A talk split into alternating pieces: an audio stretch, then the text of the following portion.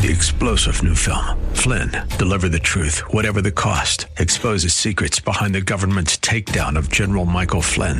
Flynn knew what the intel world had been up to. He ordered the first audit of the use of contractors. This set off alarm bells. He told the truth. He was the most dangerous person for Donald Trump to hire. They had to get rid of Flynn.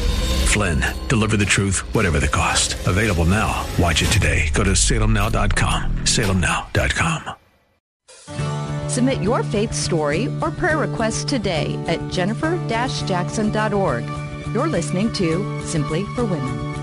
And I have Dr. Pam Ellinger Dixon. She's a PhD, a psychologist, here live in the studio. If you missed the previous episode, I hope you will go back and listen to it. We talked about anxiety. We talked a little bit about her story. You can also go to thehopedrpam.com. She has a book, Hope is on the Way, and we all need that hope so much. I know you need that hope. I need that hope. So welcome again to the show, Pam. Thank you. It's wonderful having you here. 30 years of experience as a psychologist. That's wonderful. And we need uh, some of those tips. All of us struggle. Uh, we do. We do. And I think we need one another, but we also need to know what works, you know. Um, so tell us, tell us about uh, suffering. How do, how do you respond? You know, we were talking on the previous show. Al- almost all of us have faced difficult things. Right. I, I don't know that anyone gets out of this world without suffering. Sometimes we think people are skating by, but no, that doesn't, happen. It just doesn't. It happen. may not have happened yet, mm-hmm. but it will happen. It will Yeah. happen. Yeah. Disappointments and loss and grief. Um, but how do you, you know, we, we all have these sufferings. What, how do we respond to them? You know, that's not an easy question because it's a there's so many different ways to answer that. But there are some very specific things people can do, and um, one of them I think is to look in the book of Lamentations Mhm. and in the book of Psalms. And if you read through the book of Lamentations and i- in Psalms as well, you see people pour out their heart to the Lord. Mm. And they don't pretty it up. It doesn't sound like church. It's pouring out your heart to God and saying, I don't know what to do. This is awful. I feel like you've deserted me. And as you read that, you realize God wanted us to know Mhm. that he would understand. Uh, We don't have to hide those things. We don't have to pretend we're not angry. We just have to have a relationship where you talk and you tell God exactly how you feel. Mm, that's really good. Because if we don't, it's like food poisoning. You're Right. keeping it inside. Right.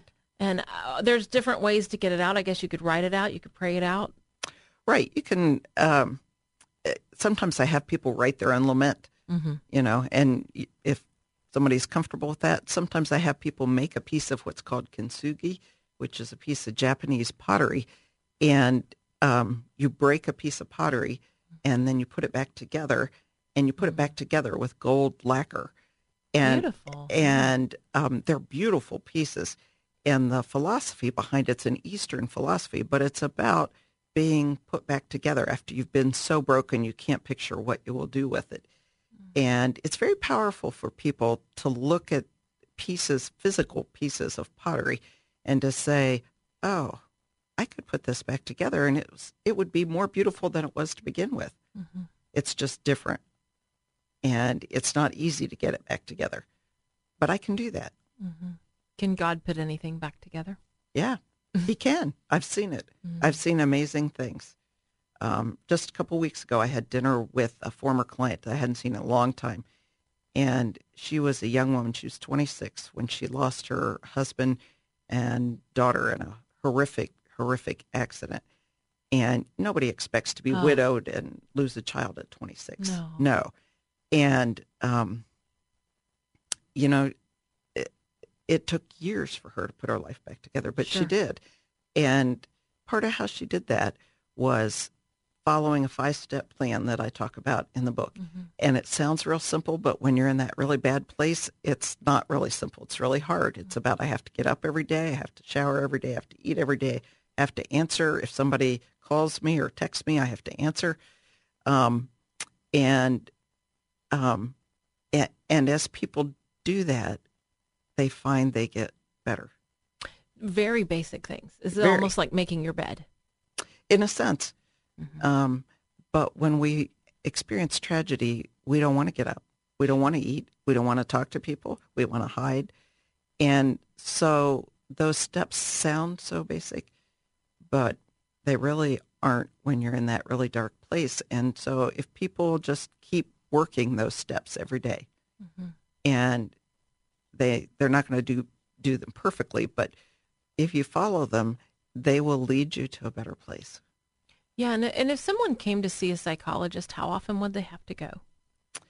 Well, most of the time in the beginning, people come at least every week um, because you're trying to get on top of things. They're when people first come, they're in the worst spot of their life, and so they come once a week, and then over time, you spread that out, and then they get more and more confident, and they feel better, and then they don't need you anymore. And mm-hmm. it's sort of like going to your family doctor. You only go when you need to.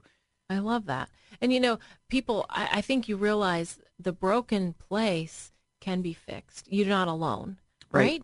Because sometimes I think that's what makes it worse is you're you feel alone. You don't know that God is with you, let alone that another human being is there. And Right. that's important if you don't have someone. I, sometimes a husband or a brother or sister or a friend can't carry No. the weight of such a serious thing. No, they can't because they're also experiencing it in a different way. Um, it, one of the interesting outcomes of the book is my son recently said to me, he's an engineer now, and he's an adult, and he said, when I read the book, Mom, for the first time I understood you experienced my diagnosis differently than I did. You were going through a whole different set of things than I was. Yeah. And he said, you know, I was a kid. I didn't understand that. And he said, and it really made me understand how hard that was for you. And I'd never understood that. And, you know, when we go through things, our family members just experience it differently. Sure. And um, we all need hope. And, you know, the most common questions people ask me is, am I normal? and I, it, depending on how bad they're feeling, I'll say, well, that's a town in Illinois. yes, it is. Um, because, you know, normal is a relative term. And the other thing they ask me is, am I crazy? and most of the time, you know, when we're undergoing really difficult things, we experience anxiety or depression, and it does feel a little crazy. Mm-hmm. That doesn't mean it is crazy, but it feels that way. You you might be crazy in the moment. We're we're not going to stay that way, right? right. Right. Oh, that's good. Right. How do you grow in the Lord, and how do you take care of yourself when you're always taking care of others? you know that's an important part of my work um, i for most of my professional life i drove a convertible and uh, i would leave work and as long as i could certainly not in weather like today but and i'd put the top down and just drive for a while and Mm-hmm. Love it's it. like and and part of what i do is pray about people my clients Mm-hmm. because i know things about them that i can pray for that nobody else Sure. can pray for Sure. and I'd pray and I'd just picture them like blown away in the wind. Mm-hmm. And that's always been very powerful for me. But, um, but um, I like to, to attend a structured Bible study Mm-hmm. because then it keeps me on track. Um, I can do Bible study at home, but I tend to drift off, you know, and I don't finish the sure. thing. Mm-hmm. And, uh, but when I go to a structured one, that's very helpful for me. And So like a class or a small group. yeah. Mm-hmm. Yeah. And of course, corporate worship is, for me, um, is really powerful to be with a group of other believers and to sing. I don't have any kind of a voice, but I love to, to sing to the Lord, and that speaks to me. Do you think that would be a benefit psychologically for people? You know, eh, so many people have still hesitated going back to church, and I think it's such an important thing, and especially singing. I mean, what does that do for us? Yeah. Well, music speaks to our brain in a very different sort of a way. And one of the resources I have in the book is a whole list of songs. And I tell people, you know, when you're going through difficult things, I tell them just listen to the same song over and over and over and over and over because it'll speak to you and it ministers to you. Yeah.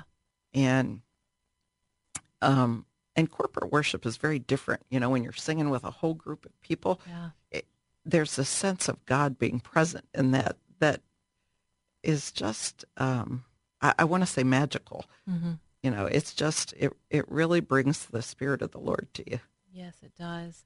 Well, we have about a minute left. What would you say to someone that um, is really struggling, that they are in the hardest days? You know, how would you encourage them? You know, the thing I would tell them is to seek out other people, whether it's your family, whether it's your pastor, whether it's a counselor. Don't let yourself be alone with it because it's that middle of the night stuff when Mm. things are always the worst. Yeah.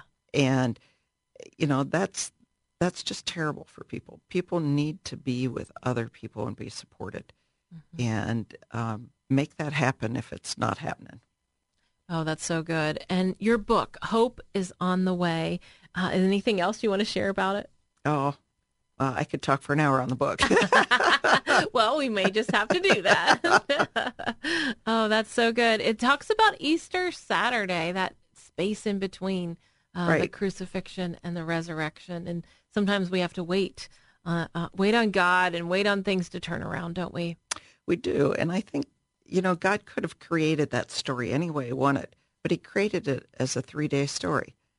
And, you know, Christ could have been resurrected, you know, three hours later. He could have been three years later, but it was a three day story. And that middle day, we spend it doing Easter egg hunts. And that's not what it was about. And it, it, part of what I talk about in the book is how we can look at that and understand the silence of God and the importance of waiting and the importance of growing during that time. Uh, we, you know, waiting is hard, but sometimes God meets us in the waiting. Well, this is Dr. Pam. Go to the hopedrpam.com. Hope is on the way. Pam Ellinger Dixon, she's a PhD psychologist, and she says hope is on the way after 30 years in practice. I think she has some good experience for us. I hope you'll check that out. I'm Jennifer Jackson, and you have been listening to Simply for Women.